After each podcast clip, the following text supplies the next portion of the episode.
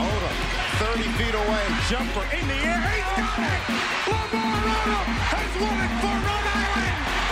In traffic, off balance shot. Back in! Jared Terrell and Rhode Island has done it in the final five seconds on a circus shot from Jared Terrell. A career high night for him and a victory for Rhode Island. Broke it up, Dutton. Run out, Rowdy, look out! Below!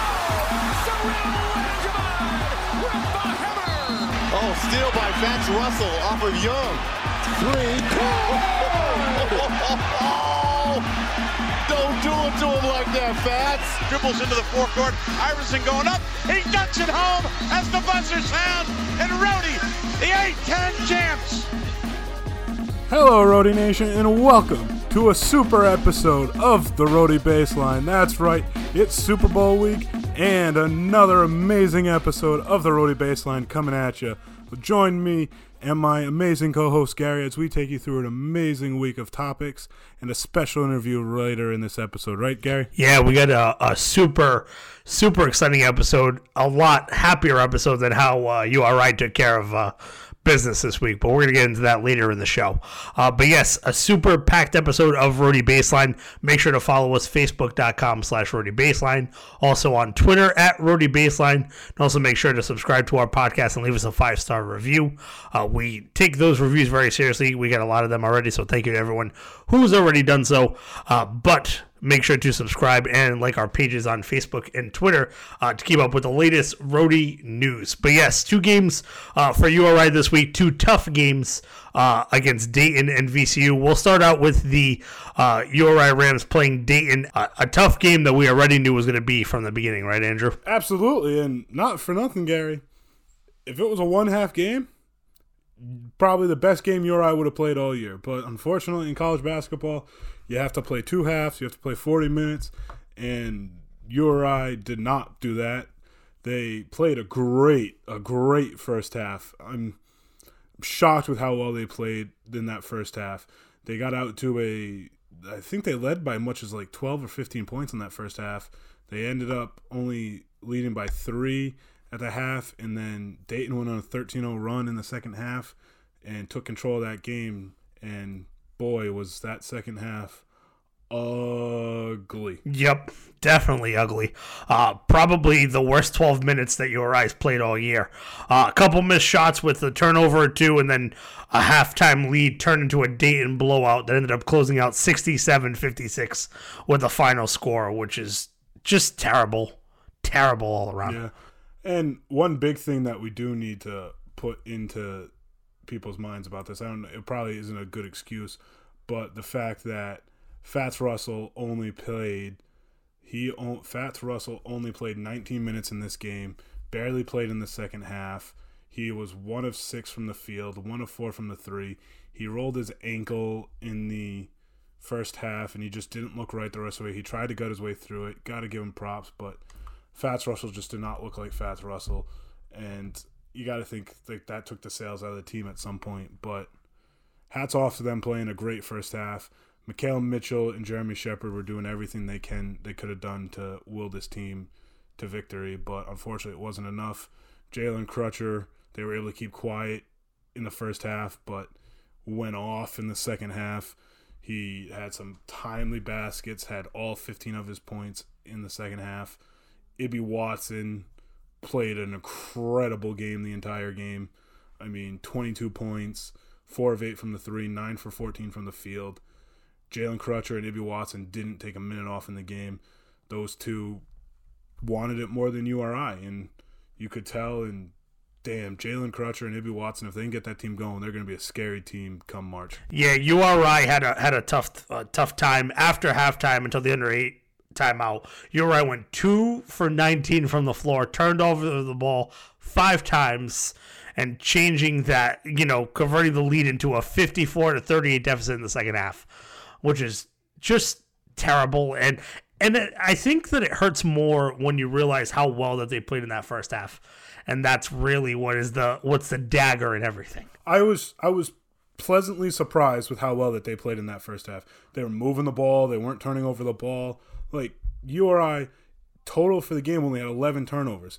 That's probably the best the best turnover margin that they had. And you said that they had five turnovers in that 12 minutes. So you're telling me the rest of the game they only had six turnovers?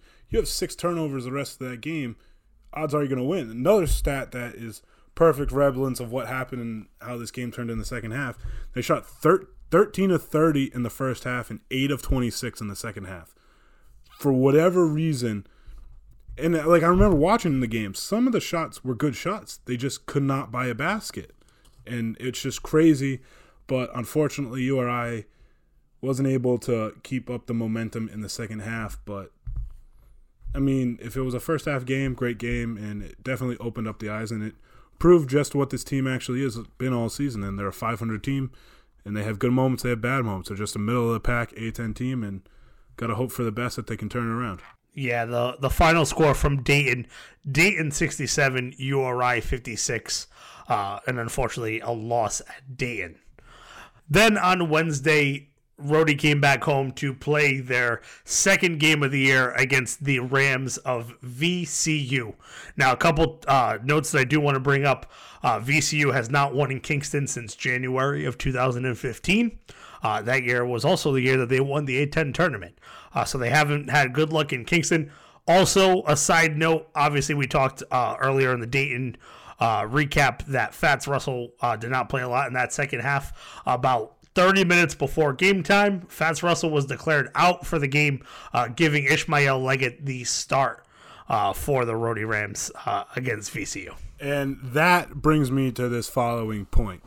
Gary, going into the game, we, you and I were both on Twitter. URI's fans were not optimistic about this game everybody on Twitter was like, "Oh, your Fatts no URI has no chance with Fatts." I remember reading one tweet that said, "Can't beat URI without Fatts. They deserve to go back to the CAA."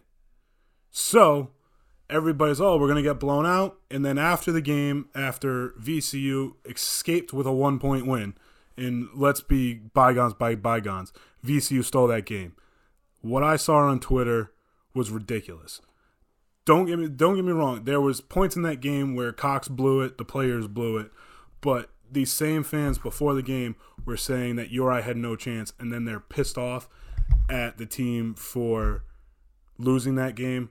I'm going to tell you right now, that game gave me all the more hope and belief that this team is going to be special for the years to come.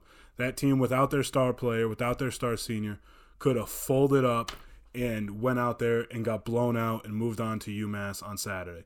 But that team showed you fight. That team showed you that they care and that they're not just one team. And I personally think that this team is going to be better off for it. Don't get me wrong. There were times in this game where I was screaming at the TV. I would we that we should have won, and I was mad that David Cox didn't follow my rule where he should have fouled up three and Bones Hyland hit the three to win the game. But for those who think that you or I should have won this game, at the end when at the beginning of the game you were oh there's no shot that we're going to win this game. You're all being a little hypocritical and i'm i know i'm in the minority on this. I don't know how you feel about this gary but i am very impressed with how this team played without fats. I would have loved the win but it gave me hope that this team has a bright future ahead without fats and that they have the fight and it tells you it tells you that david cox and this coaching staff has a good culture at this program and that there's something to be up up about. And we can get into all the miscues and crap that happened in the game, but that was just my little spiel on this. Yeah, I mean, obviously, it wasn't pretty to start with. I think it took four minutes to get the first point on the board uh, for both. But that's a URI VCU kinda, game, kinda, no matter kinda, who it is. Yeah, kind of feeling each other out. Uh, but URI uh, was able to to open up a forty-five to thirty-five cushion uh, with thirteen minutes left. But then, you know, obviously everyone knew it. Even Stone and Jack on the call knew it, right? These VCU games are never decided by 10 or 15 points. It's always by two, three points, maybe a little bit more, maybe a little bit less on either side. Uh, but VCU kept URI scoreless for five minutes and 55 seconds uh, to catch up to the game. Uh, and then, unfortunately, and this is something we're going to get into in a second, but uh, URI had a tough time playing defense against this VCU team. Uh, they, you know, did leave the guy open to shoot the three. The, he did miss, and then the ball got tipped over to Bones Hyland with 1.9 seconds left. Puts the ball in and gives VCU the 63 62 win in Kingston, stealing the game from URI. Now, obviously, we do want to mention that at the end of the game, uh, the ball was inbounded to Ishmael Leggett where he was fouled, which a lot of people will complain that shouldn't have been called a foul, but there's a lot of other conversation that could be talked about that. Uh, but Ishmael uh, did get the one and one. It was not marked as a shooting foul, and URI, was only in the single bonus, not in the double bonus. Uh, and Ishmael did miss that uh, free throw and gave VCU the uh, the win in Kingston, 63-62 for the first time since 2015. Uh, VCU before this game uh, has dropped nine of its last ten games against URI. So a, a really really tough one all around for for Rhody and and something that the the team showed a lot of resiliency, a lot of togetherness, but just came up short. And there is a lot that I want to bring up from this game. The first being Ishmael Leggett. Everybody's going to rag on him for that free throw. If you saw it after that game, that kid looked heartbroken. He had just played the game of his career and he acted like he just lost him the national championship. That kid is going to be a warrior. I'm falling more and more in love with Ishmael's game by the day. That kid had 17 points, two of three from three. He stepped into Fatts' shoes and more. So, albeit to Fat to Ishmael, I just want to say so he posted on Instagram day after the game. I'm not going to go through the whole post, but on a whiteboard it says, Whenever you feel crushed under pressure, pressed, or in darkness, you're in a powerful place of transformation. Trust the process. Enough said. Now, yes, Ishmael is going to be the backbone, and you'll hear it later in our interview with JV. Ishmael is going to be the backbone that takes Rhody basketball into their next area, to their next era. Now, with the bad this team's ineptitude to play offense against the zone was terrible, and it was on full display Wednesday night. I couldn't count on multiple hands how many times they swung the ball around. They didn't. They didn't move the ball high low post. They just swung it around the arc and they took a shot in the last couple seconds of the shot clock. You're not going to win. You're not going to get any. You're not going to burn any energy on the defensive field, and it showed. The other thing is the terrible boxing out that they did. I remember looking. I remember calling you, Gary. There was one play. I think it was it was in the second half. There was I think it was Makhel, Malik, and Jeremy Sheppard. I'm not 100% sure on that. All three of them were standing right next to the basket. Three guys. Ball landed directly on the ground. A VCU player picked it up, laid it up. Nobody touched him. That is embarrassing for one of the top teams, rebounding teams in the country. And my final big thing that needs to be addressed is David Cox not fouling up three under 10 seconds to go in this game. If you foul up three, the mo I'm pretty sure URI was also in the single bonus was VCU was only in the single bonus at this time too. So VCU would have gotten a one and one you make him earn it at the free throw line instead of you giving Bones Hyland one of the best three point shooters in the conference. And when he has confidence, he can hit anything. He shot five of nine from the three point line, 23 points. When you have one of the best, the best player on VCU is on fire, you give him a wide open three when you could have fouled and you could have won that game. That, I put that on Cox at the end. But in reality, this team shouldn't have been out there at the end. The one thing I will bring up too, Gary, Jermaine Harris barely played in the second half. Jalen Carey played five minutes the entire game. And I'm just spitballing here, but generally, when you lose a guard, everybody gets more minutes. When they lost a guard this game, his minutes got cut in half.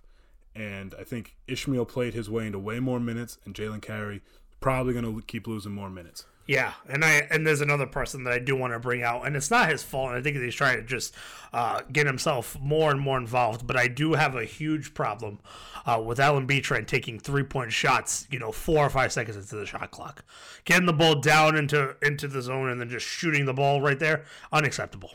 And, and in the end, and it, and in the end, I think that that's going to benefit uh, Ishmael uh, in the long run where he could go through and get those uh, those extra minutes and, and potentially on there. Obviously, we don't know if Cox is trying to rotate the, the rotation a little bit, uh, trying to figure out what works and what doesn't work. All I have to say is that no matter the loss, and I know you and me and everybody in Rhody Nation's upset, right? They're frustrated that we lost all of that.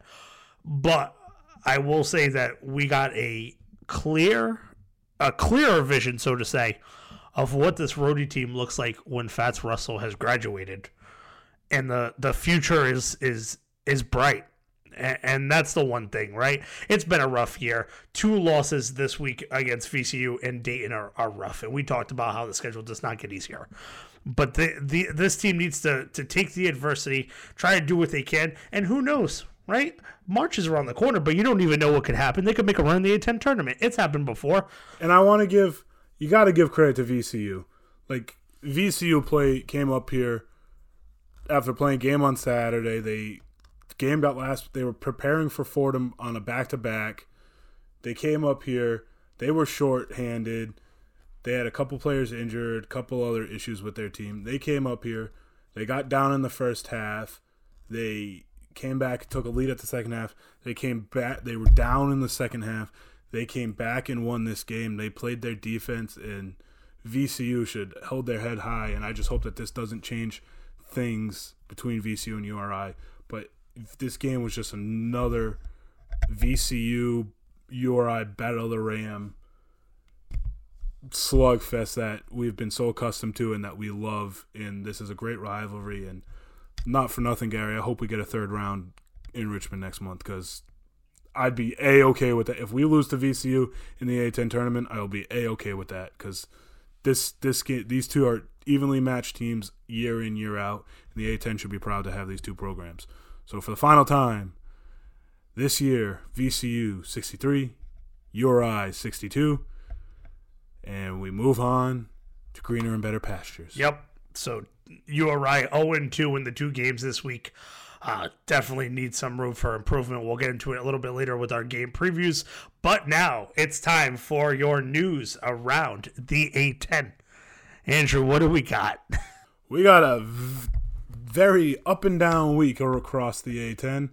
We'll uh, start with some sad news out of the A10, where legendary A10 coach from Temple, John Chaney, had passed away this past week. Hearts out to his family and friends through this difficult time. We're thinking about you and Did uh, there, there's one thing I do want to bring up about uh him. Did Did you see the video? It's from a couple years ago. Him and Calipari going at it at the the UMass Yeah, Temple yeah. game. That Yeah, that vi- that video is is phenomenal and and something that I I heard that now they were friends after it, but the anger there is just a true A10 rivalry all all over. Yeah, we have our weekly awards. Marcus Weller of Duquesne is Player of the Week, and Dayton's Mustaf as Meal is the Rookie of the Week from Dayton. Forgive me if I mispronounced his name. The A10 has yet to give, as of this recording on Thursday, the release that they said they were going to give us about how the seating will work for the A10 tournament next month. Now, we're going to talk about the programs on pause, which include Davidson and George Washington. And r- new to the club is Richmond. And boy, did this one stir up some controversy because Friday night St. Louis supposed to, was supposed to play Richmond in Richmond. But that game got postponed because St. Louis had concerns about Richmond's COVID protocols and all that stuff. So there was a bashing back and forth about programs, and everybody was taking sides, and St. Louis was looking bad. And it turns out two days later, Richmond got put on pause, and all their games through February 12th got postponed. So in reality, St. Louis did the good thing in taking precautions so that way they didn't go on another pause, which they know that they can't afford. So I I to them, and hopefully everybody on the Richmond, George Washington, and Davidson programs can get back to healthy so they can get back on the court, finish off this season strong. Um, before we get oh, and in a little nugget, local nugget news, Bryant University got put on pause today as one of their players tested positive. So unfortunate for Bryant, who's having a great year. Um, Tre Clark got dismissed from the VCU program. Nobody knows why. Um, so as soon as we hear something, we'll report to you guys, or if anything comes out on that. We'll we'll definitely tweet it to you guys because unfortunately that news was uh, squeaked out earlier today, and there's no additional information other than being dismissed from the program. He did not play in VCU's last two games, just so everybody knows. The and now the bubble update for the A10. The your the A10 has seven teams in the top 100 in net ranking. As of this recording, the only one team in Joe Lunardi's bracket it was the St. Bonaventure Bonnies, which had and he has VCU, St. Louis, and Richmond all on the bubble in the first four or the next four out. Uh, he also has Providence in on the bubble, not on not in, but they're on the bubble. So keep an eye on them. And then Bryant is still considered the automatic qualifier from the NEC. So hopefully we can get Bryant back on the court and they can start doing well. But that wraps up. You, oh, we can't forget the best news of all, Gary. Oh, what's that? Duquesne finally opened their brand new arena this week, and boy, did it look gorgeous! And they got to christen it with a nice win over Duquesne over Dayton. But saw the pictures of that one. That arena looks amazing, and I don't know about you, Gary, but that that arena just jumped to the top of our traveling list when we can start traveling again. Absolutely. That the Duquesne's arena looks amazing and shout out to them. They've been without an arena for so long. Uh, and they didn't have to travel for a home game, which is great for them. Uh, but with that, that brings our news around the A10. Uh, now, obviously, before we uh, get to our interview with uh, JV, we do want to preview the two games coming up uh, for URI. URI has two games coming up this week. Uh, a game at home against UMass. That game is at 8 p.m. on ESPN2, so a nationally televised game for URI. And then Wednesday, URI takes a trip to St. Louis for a game against the St. Louis Billikens, who have been on pause and have had a rough patch. They've lost their last two games.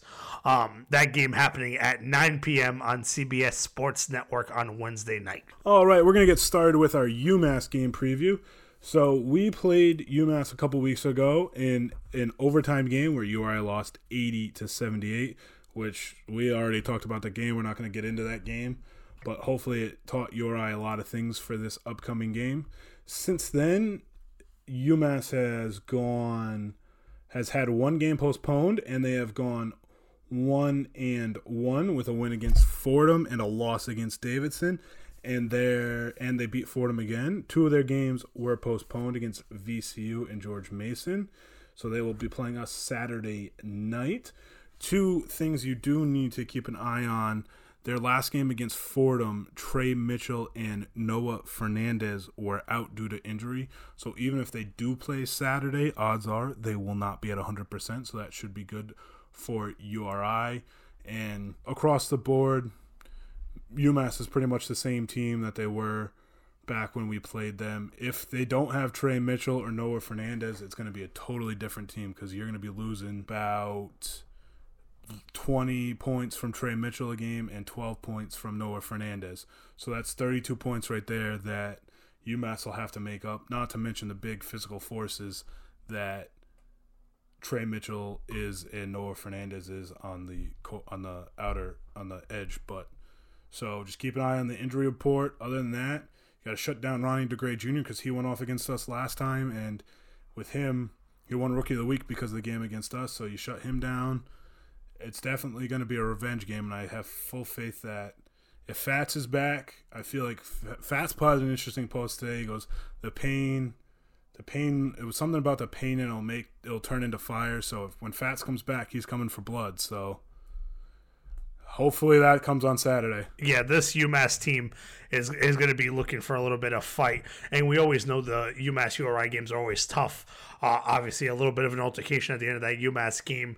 Sometimes that bad blood can carry over to the Ryan Center, so we'll have to see what happens on there. Uh, and then obviously URI has to travel to St. Louis to play a game against the St. Louis Billikens, which is a game that honestly I thought was not going to happen since St. Louis kept being put on pause all, all a bunch of times. Yeah, but St. Louis before the season was a, projected to be a juggernaut, and they were acting all like that in the non-conference. They have wins against LaSalle, NC State, Kansas City, Indiana State, Central Arkansas. They lost to Minnesota close, but then they went on pause around Christmas time, and they've only played two conference games, and they were both ugly games. They lost to Dayton by five on national TV, and then they lost to LaSalle in a terrible loss for their NCAA tournament teams. So you're they're going to be they have a game against George, they have a game against St. Bonaventure on this on Saturday at one. So they're going to be looking to rebound against us on Wednesday night, and you got to be worried about Hassan French. He's still there. Jordan Goodwin's still there.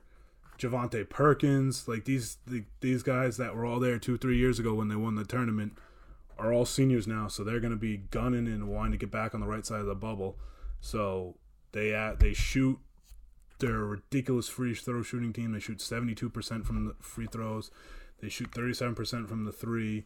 They're a 50% field goal shooting team, so they're good on offense. And we know the story behind Hassan French and Jordan Goodwin. Those boys can those boys can board and block out. So it's gonna be it's gonna be very interesting to see how Makhel Mitchell and the rest of the bigs stack up against these boys on on these men. They're not boys. These guys we're playing men on Wednesday night.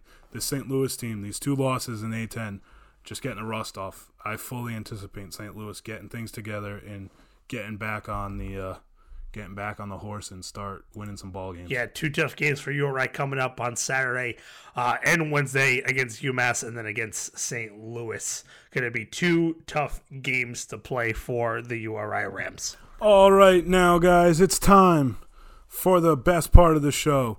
It's time for our sit down interview with the man, the myth, the legend, the best hype man on the east of the Mississippi. That's right, we got John Vanner, JV, on this episode. So let's take a listen to that interview right now. All right, we are uh, joined now on the podcast by the one, the only, the majestic John Vanner, JV short, for example, uh, finally on the Rhody Baseline podcast.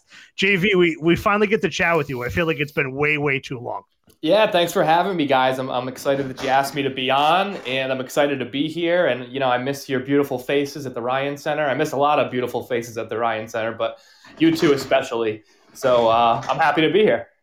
JV, the first question I got for you you're watching the games from the comfort of your own couch. How many times have you gone up and said at the under 12 timeout, it's now time for the Newport propane minute of mayhem? None, unfortunately. It's Aww. been it's been it, has been so weird. It's been so weird to just be sitting there knowing like what I'm what I would be doing at every like you know under 16, under 12, under eight timeout. It's just it's very weird. That that doesn't suppress me at all. Uh, you know, kind of chatting in general, uh, JV. How are you handling the the pandemic and kind of handling being away from the Ryans that are not, you know, being the hype man for the Rhody Rams as you usually are? Yeah, honestly, I know, uh, you know, obviously it's been tough for everybody. And, you know, obviously COVID has impacted people a lot more seriously than myself. But, you know, everybody's dealing with, with, with different issues and things that come up because of the this pandemic. But yeah, it's been tough, man. Like, you know, I've got, you know, a, a pretty boring regular day job that, you know, obviously I like and, and it's, it's all good, but my, my creative outlet and my outlet to get my energy out and that one thing I have to look forward to every you know fall and winter is uh, you know being at the Ryan Center and and being a part of the action and, and and feeling that love and that energy from the fans and you know that being taken away from me suddenly has just been a, a huge adjustment. You know, I, I think I I only in the 13 seasons that I've done uh, had my my job as the hype man, I've only missed two games uh, because of a buddy's wedding and, and one I was on vacation. And, you know, it's just so bizarre sitting there from home watching these games on TV. It feels just like an out of body experience. So uh, it's been tough, but hey, you know, we're, we're, pushing through. And we'll be back there next year having the Ryan Center rocking again. Don't you guys worry about that one. Uh, I hope so. Fingers crossed. So it's it's interesting that you brought it up that you've been the hype man for 13 years. I know my four years at URI were the greatest years, and you were you were big with me in helping us get the Rhody Ruckus more prevalent on campus and all that stuff. But how did you become the hype man? I always wondered that. Like it was just yeah. Yeah, it's a funny it's a funny story, Andrew. Um, so basically, you know, back when I was still in college at URI, believe it or not, I was interning at uh, B101 at, at Clear Channel, which is now iHeart uh, Radio, and. Steve McDonald, as you know, works there, and I was working as an intern for him. And uh, Daryl Jasper, who was uh, st- still at Rhody at the time, was looking for someone to, you know, get on the court during timeouts, kind of, you know, play some games, deliver some messages from our, our great sponsors. And they said, hey, we're looking for someone young and cutting edge to do this. And he asked Steve if he knew of anybody. And he said, well, believe it or not, I've got an intern here who born and bred Rhody and is, got, is that at the games anyways. So why don't we try to see if he would be interested? And they asked me, and I was like, sure. You know what the heck? I'm, I'm there for every game anyways. I might as well try this out. And then you know the role at first. I mean, obviously you guys were still probably in elementary school when I started, but oh my you know, goodness, come on! now you're dating yourself. I know, I know. I'm, I am dating myself, but uh, you know, it wasn't what I what it is now. You know, I wasn't really the you know kind of I wasn't really hanging with our student section much. It was a lot more formal and, and kind of just doing some games and, and stuff. Um, and th- that role obviously has has evolved over the years to be this hybrid where I'm kind of, you know, the unofficial ruckus leader and the hype man and as well as all that other stuff where you know delivering sponsored content for our our uh, media partners and our, our um, advertisers and a whole bunch of different stuff in between. So it's it's been a ride but yeah that's how it started. It just kind of it snowballed into this crazy thing and here we are 13 years later. It's crazy. I think one of the times the time that i knew that it was it was going to be a match made in heaven and you were amazing for Rhody was when jarvis broke his jaw and I know you and I, we had texted a few times and we ended up figuring out a way to get a whole bunch of face masks together. I think it was for the UMass game. And we had the whole bottom half of the student section all wearing face masks. And that was a lot thanks to you. And that was probably one of my top five memories at URI. And it was, it was crazy. That's that's such a good memory. Thanks for bringing that up. Yeah, I remember me t- t- talking with you. Like, how do we get masks? I was talking to the marketing department and I found some random website that that made them for super cheap and ended up ordering like a hundred or two hundred of them and got some stickers to put on them and stuff. Oh, that was a great oh. memory. Oh, that was, was, awesome. I still got the mask uh, hanging around here somewhere. I, that's that's that's gonna be with me forever. I think I got mine too in my closet. Yeah, I'll, I'll always use love that mask. Yep. so bringing up obviously having you know 13 years of doing this uh, there was that one point in time where you were going into retirement it was yep. going to be your last year talk yep. to the fans a little bit about you know what came to to being like okay it's time for me to step away and then also the the returning so to say where everyone kind of kept it under wraps and you showed up like nothing against Nikki Laterulo because I remember she announced one of the games and you know to keep everything going, and then you magically showed up at the home opener. So can you explain a little bit about what made you, you know, want to retire and what brought you you back, so to say? Yeah, yeah, and that's a good question. I don't think I've ever really addressed that publicly too much or too in depth. But oh, I guess um, we're getting the I guess we're getting the scoop yeah, here on Rhody Yeah, you'll get the exclusive here. Um, yeah, you know, I, I we were coming up. Uh, it was my tenth season, um, and you know that was our, our big year. Uh, it was Fatts's freshman year. We were um, we we were rolling. And, you know, I was thinking a lot, you know, at that point, I was like, I'm getting, you know, older. And the last thing I want to turn into is I don't want to end up being, you know, the weird, creepy guy that's kind of hanging around too late at the party, you know, uh, you know, going back to all the college parties after he graduated or the high school parties after he goes to college, you know. So I, I, had a fear where I just didn't want people to start, you know, asking, you know, what is he, what is he doing? You, you know, it's, I, I just had that fear you know, and then I also just decided, you know, maybe I want to hang out and just watch some games from the sidelines, and that was really the the crux of it, um, to be honest with you. And I and I figured it would have been a good year to end on a, on a high note. You know, the, the team was was at an all time peak, and I felt almost like, you know, all the work and the the the, the sweat, the tears, and and the uh, you know all the blood sweat and tears i put into the job and, and getting the fan base to the point where it is where we're selling out all the time. You know, we, the program was was at a, a, pinnacle as opposed to when I started when we had we were lucky to have you know 2400 people at in the stands for every game if we were I, lucky. I remember those days. Yeah. It, it, there was some lean days where my job was not too fun. You know i would leave the ryan center and, and say to myself you know what am I even doing? You know, I'm running around yelling and screaming, and I'm getting nothing back. And then, you know, to see it come to that point, and you guys were in school for that, where it was just an amazing, you know, game day experience. I was like, you know? I think I've done what I needed to do, and it's time to turn the page. Now, as far as what brought me back, I was 100% committed to, to, to being done. I, I, was satisfied with, with how things ended. Um, you know, they did a great uh, thing honoring me that last night, which, you know, choked me up quite a bit. Oh, I remember. And, it got me too. I remember. Yeah, I, th- I, think I had some tears in my eyes during that too. Yeah, and you know, and then things, you know, at that point I was satisfied, and I, I walked away, and I, you know, I felt like I, I was leaving on a high note, and it's always good to to be better to, you know, leave on that high note, you know, as opposed to to not doing that. So, but then, you know, I go to the A10 tournament in um, in DC, and I could not walk three feet without someone coming up to me, hugging me, begging me not to go. Why are you doing this? You know, and I, and I just kind of appreciated the goodwill and, and kept it moving. But it, and then it just hap- kept happening all weekend long. And then next thing you know, we're in the NCAA tournament and I'm in Pittsburgh eh, the next week and it's happening again over and over and over and over again. And, you know, the, the, the amount of love that the fans showed to me was was quite overwhelming. And you know, I, I, have no qualms. You know, people are coming to the games to watch the, the, players and and root on the team. I mean, that's what we're all there for. You know, people are not there to see me. But I think maybe in, in my head or my my mind, I I thought maybe I mattered a little less. than everybody else thinks I do, or something. I, I don't know. I, I just, I, you know, and you know, reflecting upon it, I was like, you know, the only consistent thing these people have seen over the last 13 years every year when they show up to the Ryan Center is me being there. You know, players leave, coaches leave, um, you know, it, you know, cheerleaders leave, fans leave, students leave. I, am the I'm the consistent. You know, I'm the consistent thing.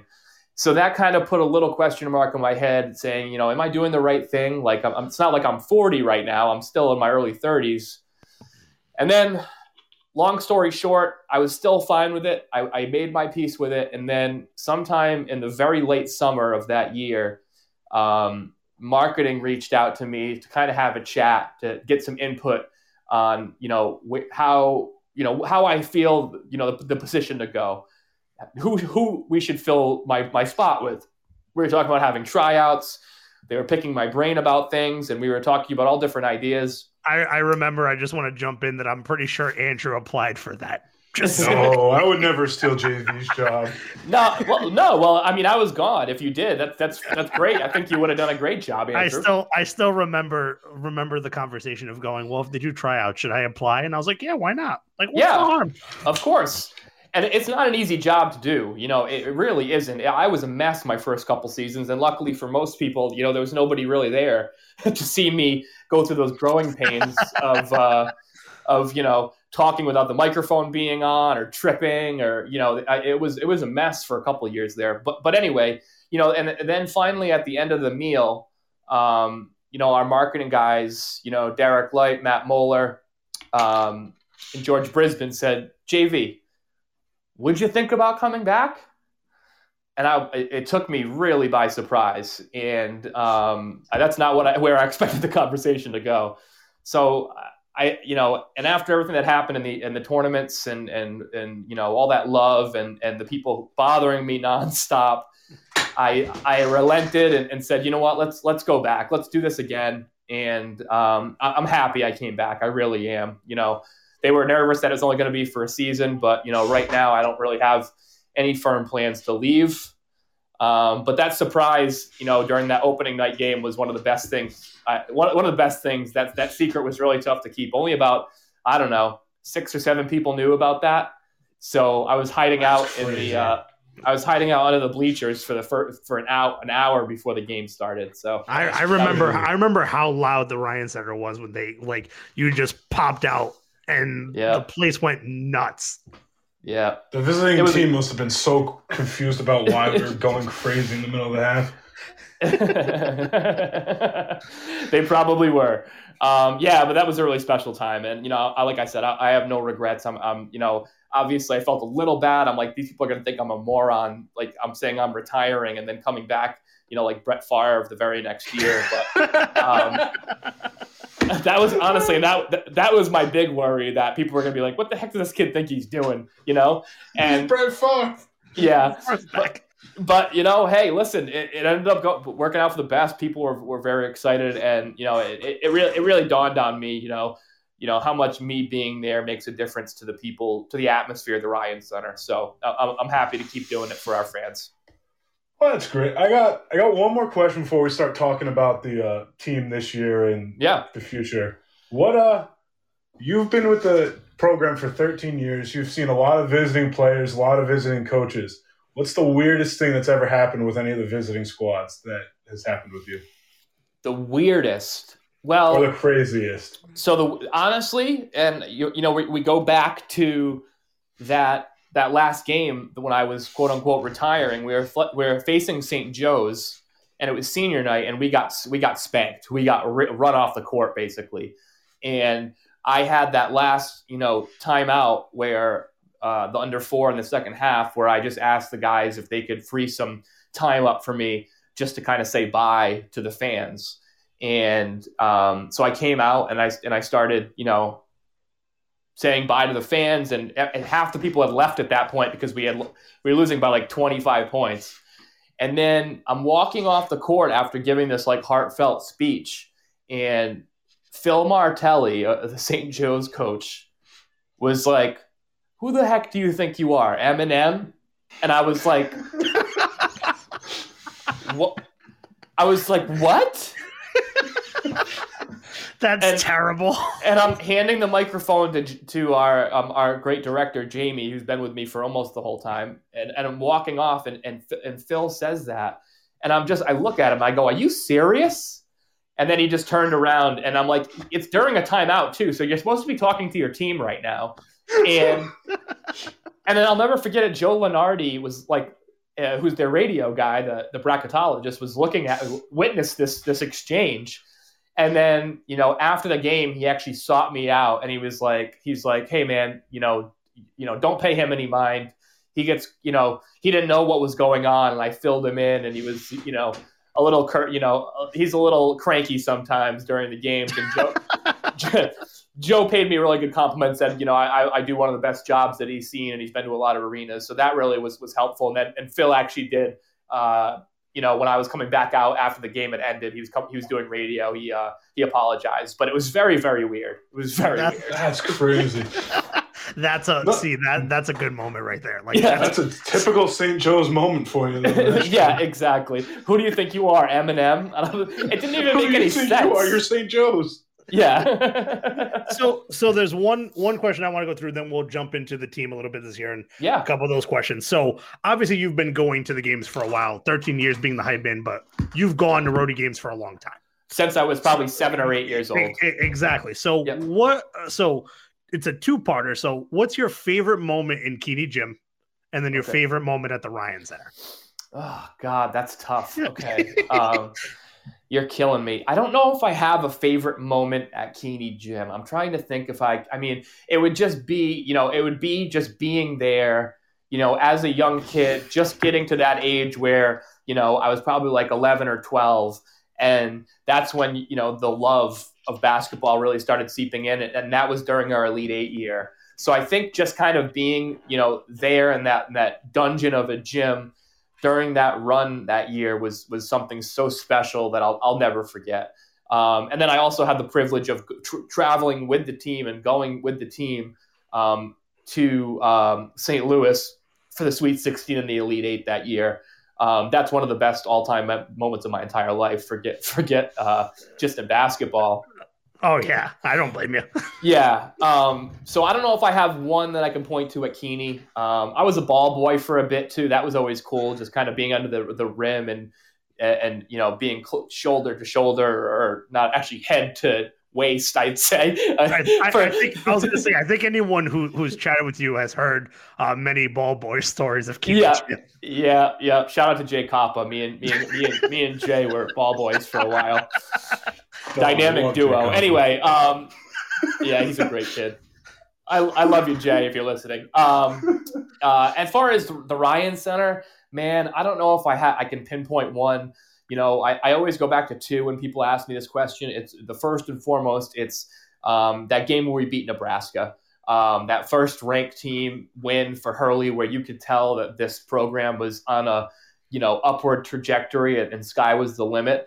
You know, I had never seen the student section that loud. Both sides of the Ryan Center, all the way up to the 300s, were both filled with kids. I believe it was a Friday night at like nine o'clock too. Yep. So everyone was going bananas. I remember the Um, li- JV. The line went all the way back to to the dorms and just Yeah. kept going to get Yep. it. Like it It, just it was insane. It was insane. That was like a bananas time that I'll never forget. Um, That was the I- only home game I've missed in eight, nine, ten years. Oh man, that's a, that, that's unfortunate. Gary, knew- it was my little sister's birthday, and it was the only one that I've missed in eight years. I was at her birthday party. I was sitting in the back. I had the phone streaming on Cox and Eric Freed, and I'll never. I was so mad I wasn't there. Oh, dude, that's awful. It, that was such a moment. Uh, I'm sorry just, you weren't just there the for sto- that. the the court storming at the end too, just because you knew Oh. it. and like EC makes the two free throws and then they tried him on the ball and it's just a flood. Like Yep, I it just was- remember. It was great, and I remember just yelling, you know, doing the Rhody, Rhody, Rhody, and the whole place was shaking at the end. It was like once I realized, you know, we were going to win this, we were winning this game. It was unbelievable. Um, and then the, the other one was that first time we beat PC with uh, with Dan and the gang there. Um, you know, that place that night was absolutely electric. Fatts' freshman year, where he cut, he went off, and the place was just absolutely shaking. Um, and that was a special time. Uh, obviously, it's always great to beat PC, but that was that you know the beginning of our first tournament year. Everything that was just kind of in place, and it was it was special. Oh yeah, that was that was a great night. I remember staying out there twelve hours before that game, getting big pizza from Ronzio's. Oh, those were the days. what do you, you guys have any favorite moments you want to share? Ah, I mean the the Oh. Ne- the Nebraska one JV is what gets me because like I was a sophomore and Mhm. it was I just remember going. It- It's it's full circle for me because I remember going to the games as a freshman, getting talked to by my roommates about why I was wasting my time because this team was never going to amount to anything and and that that's what I heard that whole time. Then the year after, just kind of you know helping out with kind of uh, marketing and kind of like being outside with like the mob, and just I remember Dan and Bobby would always like come and say hi. Like they would always talk. Like Bobby would always talk to me for like three to four minutes and then walk away and just the atmosphere. And then I just remember that Nebraska game was. I remember if finding out that if we were if we win that game that it would be so big for the program. And then it was, I just remember it being so loud.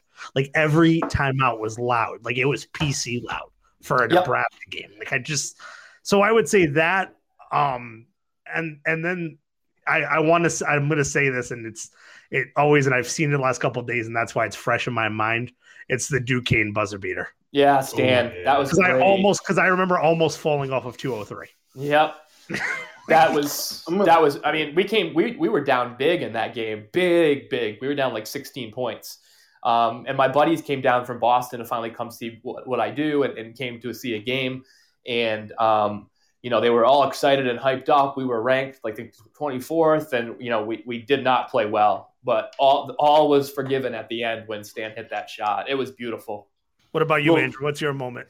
Well, sentimentally speaking, the Ryan Center is what made me meet, be able to meet Gary and so many friends that, and like my Rhody family. I know everybody talks about how it's weird how we're all so close together, but the Ryan Center has given me Gary as one of my best friends and all these other people in my life. So that that's a big one in my uh, in my memory bank. And then probably, oh, this is tough. I would have to say probably the night we clinched the A10 tournament on our home, the A10 regular season title on our home floor. It was just so nice like a- to see the culmination of everyone. Yeah, the, is that the confetti night? Yeah, the confetti. night. Yeah, yeah, that was Yep, great. The, the confetti with the uh, the infamous picture of them all Yeah. standing there, like that image, just like tells tells it all, so to say. Yep. Yep. Yeah. There's so many good time. there's there's so many good moments that we can we can talk about though. There's so many. and hopefully many more next year. That's what that's to what I'm talking about. More, more to come. Absolutely. Well, now we're gonna let's get into the uh, present because we got a lot to go over. Um, I know you you do a lot of work. You PA announced a lot of the women's games, and Gary and I have been touching on them. You've been you're one of the closest people I know with the women's program. What do you Yeah. think of the job Tammi Reiss is doing and how Uh, they're they're doing amazing? it's unbelievable. It- you know, I, I felt something when they made that hire of Tammi, and I, I got a chance to meet her. I was like, this is it. This is the person that's going to actually turn this program around and and get Rhody women's basketball up to where it should be. Um, and you know, only in her second year, she's already got these guys absolutely in a great position.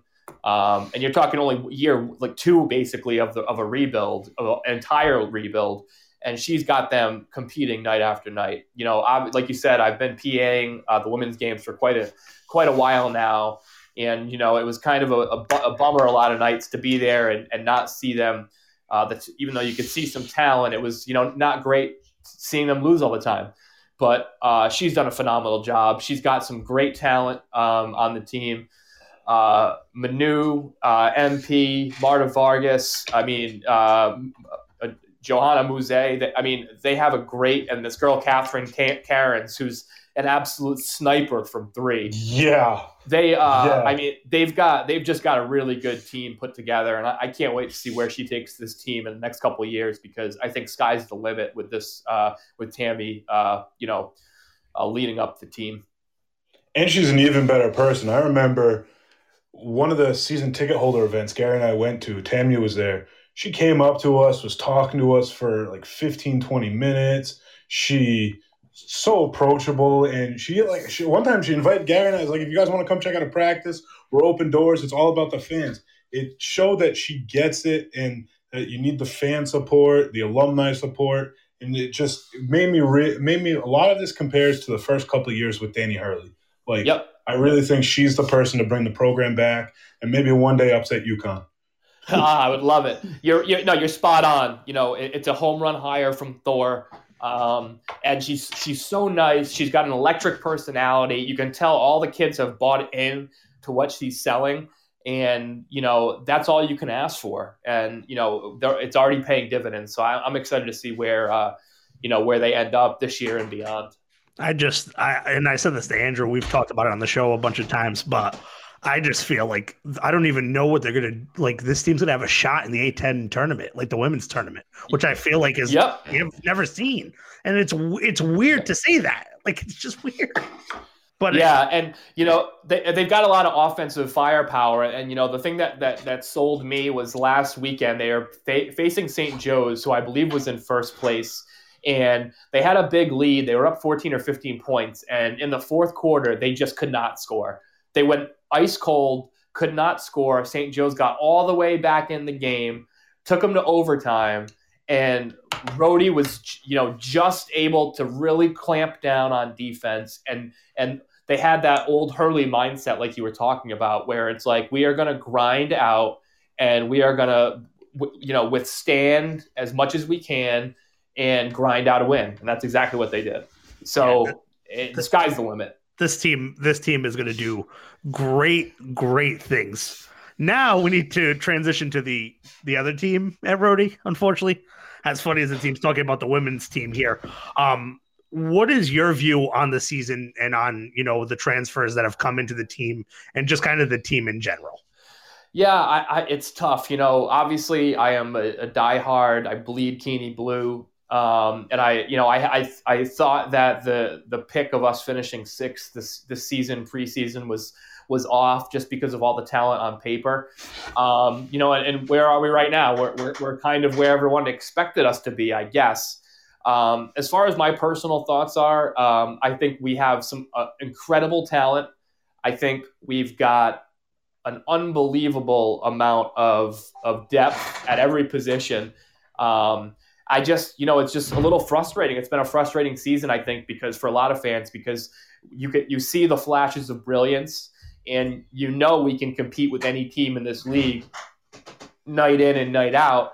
It just seems like we, we we're just having issues putting it all together and and keep you know turnovers have been an issue some fundamentals have been an issue it's just been tough. That's that's that's my my as concise as I can get. Yeah, that's a. I completely agree with you. It's been a tough year, and I like I think the one thing that the team needs and a lot of fans need to realize just how lucky URI is. Like, I know the wins and losses aren't there, but I think this year going through it and playing as they're one of the teams in the country that have played the most games this year. Knock on wood. I'm hearing if you can hear it, but that the team should take that as a victory that the players bought in enough to actually care to be able to play the games, which is huge in my opinion. And I Yeah. think that'll benefit them in the long run. Absolutely. So yeah. I now, speaking about the games and everything being different, obviously there are no fans in the games, and last night I think is a perfect example of how fans affect the game. How much different do you think last night would have been and the season in general if the Ryan Center was packed to the 7,500? Oh, forget about it. All those games that you know, all those games where it seems like we've had we've had like a decent lead and then weren't able to kind of secure that and keep that going. It makes a huge difference. I think you know home games and it, obviously the the uh, the way Vegas sets the betting odds, they give you about three points at least for a home game. Um, I think the Ryan Center is worth at least five to six points, if not more, when, when we're packed to the gills. Last night, I don't think would have transpired the way it had, you know, if we had a full house there. And I think a lot of the other games would have swayed our way this year if we had fans there. I, I just think that that you know uh, it, it is without a doubt proven that our guys feed off of the Ryan Center crowd. There's no doubt in my mind. So you hear that, fans? JV, Gary, and I are telling you all right now. As soon as tickets go on sale next year, you buy your season tickets, you buy out every game. You got a bunch of stimulus money chilling in your bank account, and you got a bunch of bar money. So you better buy every single ticket and get sell out the Ryan Center t- at least twenty times next year.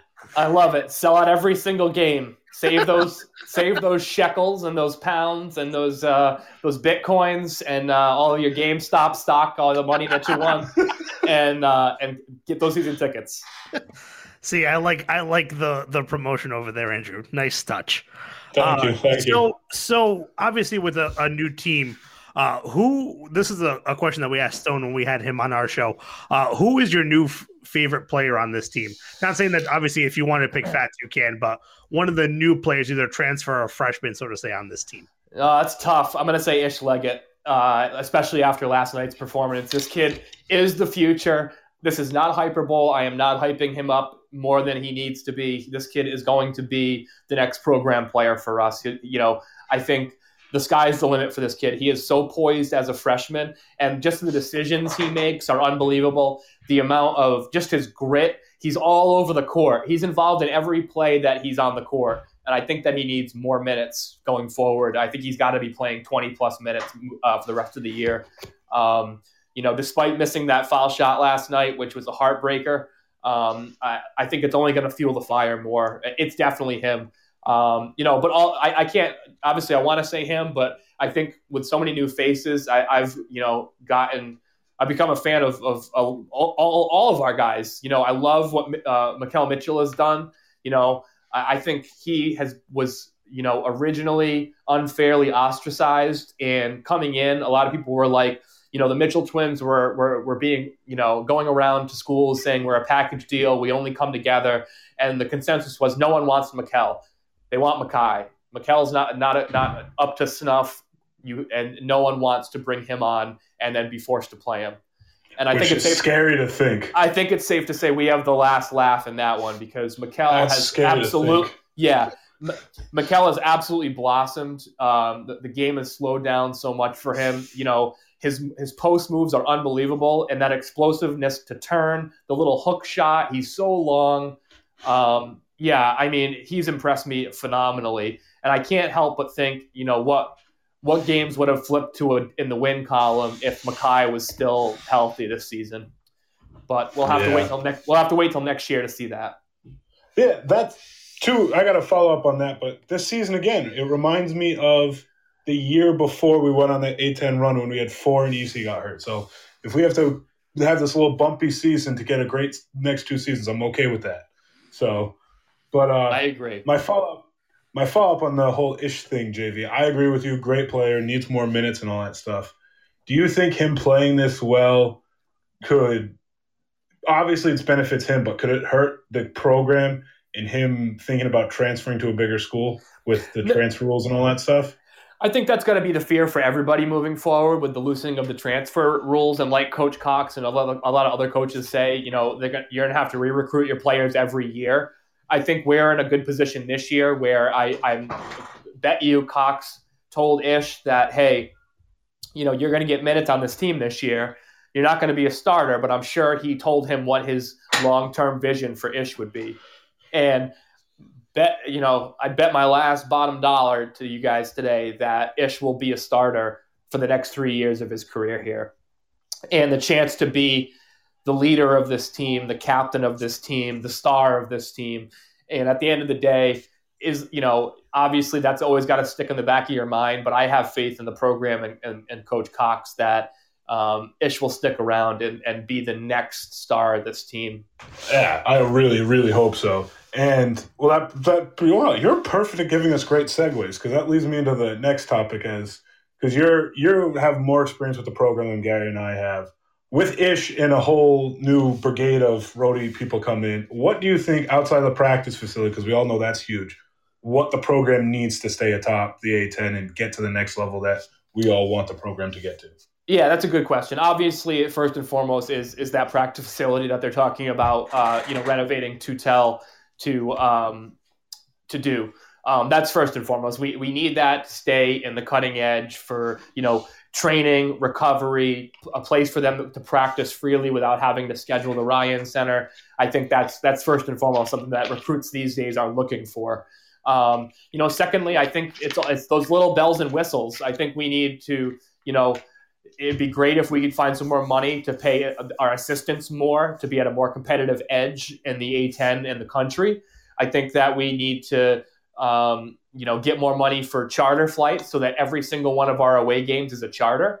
Um, I think those two things are also big along with that practice facility. Those three things would, you know, really be some icing on the cake, so to speak, to entice our recruits, help maintain our you know existing players and help the program elevate to the next level. Now, I do want to bring up a follow up question here. Obviously, yeah. those are all great points. Do you think the marketing also needs a little bit of improvement as well? Slightly? Um, no, I don't know. I, I, to be honest with you, I think I think marketing is doing a great job. Um, I, I, think that they're, you know, obviously I can't speak to you know how how it's how students are being marketed to. I can only really see what I see when I'm on campus or um, what I see on social media and, and such. But I, I, think they're doing a good job. Um, you know, obviously it's tough to to make a call this year with us nobody being there to to market to to come uh, to the uh, games. Uh, agreed. Um, but you know, obviously, you know, next year hopefully we'll get some people who were, you know, tired of not being home, uh, you know, tired of being home and want to come out, and we'll we'll put that money to get that experience to to be here at Rhody games. Obviously, winning always helps a lot with that. Um, but I think uh, from a marketing perspective, you know, it's it's it, unfortunately it's going to be it's always tough uh, marketing uh, the program because people don't want to people don't want to drive far in Rhode Island. You know, you got your South County folks, but enticing people to come from across the state to get there is always going to be tough. And no matter what happens, it seems like winning is the only thing that guarantees that um, the program, you know, is, is selling out tickets. So we just got to hope to put the best product we can on the court. The one thing I will say that they need to um, improve on is turning, getting rid of Friartown and turning it into Rhode Island or Rhody Land because that TF Green billboard when you come into baggage claim that needs yep. to become a PC one.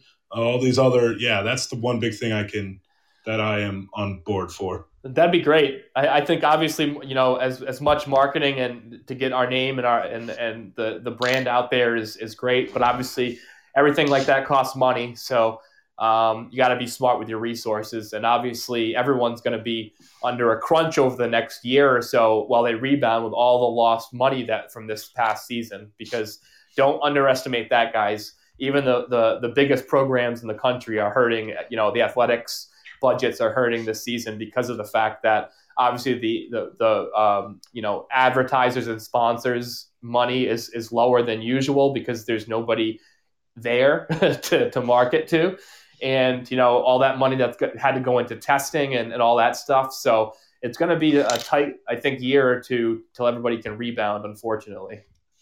Yeah, it was just sad to sad sad to hear. I know it's it's going to be tough. I know URI is doing a great job. I, we just got an email from them that we can push our season tickets to next year, and they've been nothing but nothing but professional about this, and I really appreciate that from the uh, from URI and all that stuff. So URI is not on the bubble this year. Obviously, I know we all would love them to be on the bubble, but with that being said, if URI is able to put some wins together the rest of this season and into the conference tournament, do you think that they should play in the NIT, or do you think they've given up too much and should be able to go see their families and stuff? Well, that's a good question. Obviously, you know, you're right. You know, we're, we're about 500 in, uh, in the conference, and, um, you know, the NCAA does not look like it's in the cards for us this year, um, this weird pandemic year. Um, obviously, that could change. Anything could happen in March, including a run in the tournament uh, in uh, in Richmond, which would be great. Uh, don't get me wrong; it would be great to see this team like finally click, put it together, and, and be able to make a run. But you know, if they fall short, um, you know, I think the team should absolutely play in the NIT if they if they get invited. Um, I know a lot of people, you know, turn their you know turn their head or turn their chin at, at, at that offer. Um, but I think if the NIT comes knockingly, uh, accept the invitation. You know, it can't hurt to get this team some more uh, games together. Obviously, if it could be done safely, that's that's first and foremost the priority. And the team has done a great job. I got to say, you know, that uh, this will not happen to our guys, you know, over the next few weeks. But um, yeah, I think that it, it, if if the opportunity knocks, they should take any postseason as long as it's not anything below the NIT. Um, and then um, you know, get ready for next I, year. I have to agree with that one. I I think that the NIT will and actually have, give this team, you know, a feeling of playing in that setting to get ready almost sort of next year. Like I also understand the secondary part where people are saying to get home, you know, they've had to to be, you know, separated in their own type of, you know, small bubble on campus. But I mean, if you've done this to this point, then what's a couple more days? Yeah. That's what I Yeah, say. and why why not extend the season? The season was shortened anyway. I think more more playing time and, and, more time for these guys to, to click and gel and get to exactly. know each other uh, can oh, do nothing but help us. And I got I got one quick follow up question about the future where, as we're getting close to wrapping this up, JV. So thank you very much yeah. for hanging on with us. As the NCAA has their uh, given everybody an extra year of eligibility, if you had to guess, I I think I can see Sheppard using it. I don't see Fatts doing it. That's my personal opinion. I could be wrong, yeah, but, but I'm pretty sure Fatts is going to, you know, because you know, with that, it would it be great for the fans? Absolutely. Could it potentially help his stock, you know, to play in the NBA or overseas? Absolutely. But you're also rolling the dice. You know, things happen to people, and God forbid you get some kind of, you know, career devastating injury. Future for Sheppard, hopefully, you know, we're fond of, you know. He's traveled, you know, JUCO ball, so I think he, he, if anybody, would would stick around to, to keep his stock uh, higher. But I think Fatts is out I, the door. Personally, I, I think we all feel.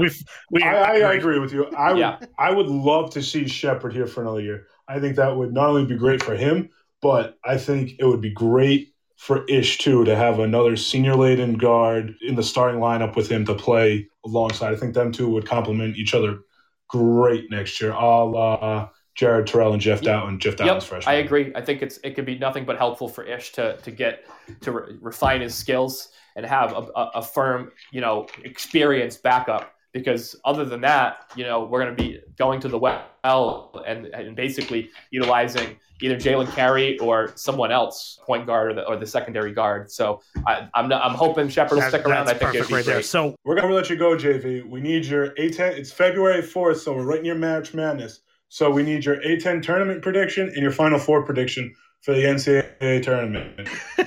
Yeah, I, I, put Gary on the spot earlier. He didn't still hasn't given me an answer. Um. All right. So the, the A10. So the A10 tournament is going to be won by St. Okay. Louis. I think that if not, if not Rhody, obviously you know I'm obviously you know I'm rooting for Rhody. I don't want to feel like I'm not, but I think you know I don't want people to come at me for saying that. But I think I think St. Louis, despite the last two losses, I think St. Louis has the best overall complete team, um, and I think that that long pause kind of threw them for a loop. But I, I think they're going to get it together by the end. Final four: uh, Gonzaga, Baylor, Michigan, and and Texas. Yeah. Ooh. Oh, I oh I, Ooh, Texas, Shaka Smart, A10 I like right there. I, I like that one. Or That's a good Final Four. I, or, or or Houston. I don't know. Houston Houston's playing good ball. yeah, yeah. No, sure. Gary will tell you, but Michigan's my second favorite team, right behind URI. So I'm all aboard the Michigan to the Final Four train. All right. No, that's a good. That, that's a that's a Oh. good. That's a, that's a good prediction. I, we'll we'll keep that audio and we'll see what happens in about two months to see if it uh if it worked out. Imagine. I'll, hey, Texas is a, is a good one. I think that's a That's a I good. love that's- Shaka. I really That's- like that one. it's a good that's a good change. Obviously, the the the Yeah. three the three are, are what we know, but the Texas one is is really good. But yep, thank you JV for for joining us on Rhody Baseline. Uh, you can go and follow JV on Twitter at JV401. Uh, if you want to see his takes on Rhody basketball, uh, usually tweets some pretty funny gifs. Uh, just want just want to bring up a side note. Uh, he found, uh, I think it's a gift from Schitt's Creek or whatever the heck that show is Yep. uh, where where uh, Eugene Levy says "ish," which is hilarious, and I, I literally almost fell off the couch looking at it yesterday. I just I just typed ish in like the gift search and that came up. I was like, this is beautiful. How has nobody found this yet? So Um, but yes, thank you, JV, for joining us on the show. Make sure to follow him, and obviously make sure you get out to the Ryan Center next year uh, when hopefully things are back to normal. We can all be cheering loud and hearing him hype up and doing the Newport Propane minute of mayhem. thanks so much for having me on, guys. I really appreciate it. I missed um podcast. You guys, great fans and ambassadors of the team. I appreciate everything you guys do, and I, I can't wait to see you guys all in person and uh, hopefully back at the Ryan Center next season, so we can uh, you know get back to some kind of sense I of agree. normalcy here. All right, we want to thank thank you guys and joining us back here. We want to thank JV for joining us. It was a very very fun and awesome conversation to have with JV. A lot of good laughs, a lot of cool information, nice point of view from somebody who's kind of inside the program, if you will. And make sure you give that a listen, give JV a follow, and thanks JV. And hopefully we get to see you next year and the rest of you Rhody people at the Ryan Center. Yep. Uh, but with that, that takes us now to the last segment in our show. It is now time for Andrew's hot take. So, everyone, I hope you enjoyed our amazing episode. And this hot take is probably the only hot take that could get your eye into the NCAA tournament. I know it's a long shot about happening, but there's got to be some sort of contingency plan for this. So, this is my idea for the NCAA. And this will only work up until the first tipped game. So, if let's use URI and VCU for example if VCU gets into the NCAA tournament and they get out to Indiana, they test positive and they need to be replaced, I would say that the NCAA needs to make a rule that any team that gets replaced has to be from that conference in the first round. After that, it just turns into a forfeit. But after the first round, you shouldn't have any issues with teams because they're all going to be in a bubble anyway. But that is my opinion. I think because it wouldn't be fair to the conferences because you need the money that goes out to the teams and conferences for making the tournament. And and I'm not saying anything shady would go on, but this is just another way to avoid all these big schools getting in because you could have the Bonnies get in, go down there, get tested, they get sent home, and then that's a perfect excuse for the NCAA to send in a Duke or a Kentucky that'll get them more money, which isn't fair to the conference or the teams. So that's my idea. I hope it. I doubt it'll happen, but it's a little fun thing to talk about there. See, I think that uh, I think that's a great idea, right? Like, I, I also feel that if you know a team or or so is going to get you know stuck in the you know stuck in testing and then test positive, uh, it's a great way to keep the the money still staying in the same conference. Now, do I really think the NCAA is really going to follow this? Probably not. Because obviously the NCAA is going to do what the NCAA wants and what's going to be beneficial for the NCAA. But do I feel as though that's a great idea to keep you know things tied in. I mean, we I don't even think the NCAA knows what they're going to do with the NCAA tournament at this point. I think they're they're still oh, not sure. Oh, Absolutely, I completely agree that they have no idea what's going to happen, and that's what. There's no way that they have any idea of what's gonna of what they're going to do. And so not for nothing, it makes it fun for us, funner for us, Gary, because the next few weeks, you and I can go back and forth about what we want to see happen and come up with cool little things and start a discussion. So yeah, with that being said, that wraps up our episode. But before we go, Gary, it's Super Bowl week. I think we got to give the fans what they want. What they want. We got to give them the. We got to give them the Super Bowl projections, and not just the winner. We got to give them the favorite prop bets too. So I want your opinion. I'm making these up. I'm making the prop bet, one of the prop bets up on my own. What is your What is your call? Heads or tails on the tip on the on the coin toss? Tails. So you're taking tails. So I guess I got to be that one to take heads. I get the first one on this one. Okay. Over under a minute and 53 seconds on the anthem. I'm going to take the over. Um, then I have to go under, but I would take the over on that as well. All right, and now the big moment. Who you got winning the game? Kansas City or TB12 in Tampa Bay? Uh, I'm going to go Kansas City over Tampa Bay. Final score 35 to 28, Kansas City. Tom Ooh, Brady throws a. Tom Brady throws a pick with 2 minutes left in the game. Ooh, ooh. I think I'm gonna go. I think I'm gonna go Tom Brady. He's gonna squeak it out. It's gonna be a we- it's gonna be a weird game. I got a weird score. I'm gonna say, I'm gonna say 33 to 30, and Gary Gary and I will post on our Twitter to uh, at Rhody Baseline see what everybody else has got projections. But with that, we want to thank you all for joining us. Yep, on Rhody Baseline. Don't forget two games uh, Saturday against UMass, 8 p.m. ESPN 2, and then at St. Louis Wednesday on CBS Sports Network, 9 p.m. start time for that game. We will chat with you guys next week. Make sure to enjoy the Super Bowl, and as always, Go Rhody.